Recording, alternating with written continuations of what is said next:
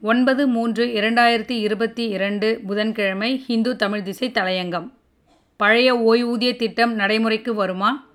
ராஜஸ்தானில் காங்கிரஸ் தலைமையிலான அரசு சமர்ப்பித்திருக்கும் நிதிநிலை அறிக்கையில் அரசு ஊழியர்களுக்கு பழைய ஓய்வூதிய திட்டத்தை மீண்டும் நடைமுறைப்படுத்தப் போவதாக அறிவித்திருப்பது தமிழ்நாடு உள்ளிட்ட மற்ற மாநிலங்களிலும் அரசு ஊழியர்களிடத்தில் பலத்த எதிர்பார்ப்புகளை உருவாக்கியிருக்கிறது.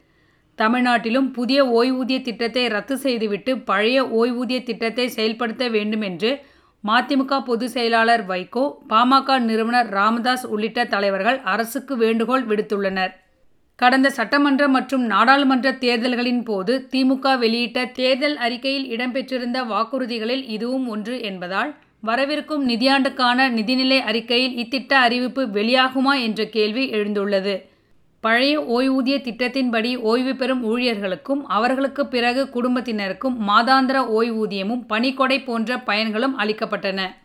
இரண்டாயிரத்தி நான்கு ஏப்ரல் ஒன்று முதல் நடைமுறைக்கு வந்த புதிய ஓய்வூதிய திட்டத்தில் இந்த பயன்கள் நிறுத்தப்பட்டன. எந்த ஒரு ஊழியருக்கும் சமூக பொருளாதார பாதுகாப்பு உறுதிப்படுத்தப்பட வேண்டியது அவசியம். முன்னுதாரணமாக திகழ வேண்டிய அரசுகளே அந்த பொறுப்புகளிலிருந்து தங்களை விடுவித்துக் கொள்வது தனியார் துறையில் சமூக பாதுகாப்பு திட்டங்களை செயல்படுத்த முடியாத நிலையை எளிதில் உருவாக்கிவிடும்.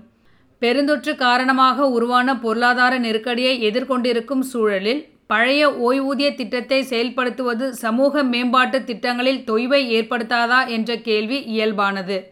பழைய ஓய்வூதிய திட்டத்தால் ஏற்படவிருக்கும் நிதிச்சுமையை தாம் எளிதாகவே உணர்ந்துள்ளதாகவும் இதனால் சமூக மேம்பாட்டு திட்டங்களில் எந்த சுணக்கமும் ஏற்படாது என்றும் ராஜஸ்தான் முதல்வர் அசோக் கெலாட் தனது சமீபத்திய கட்டுரையில் தெரிவித்துள்ளார்.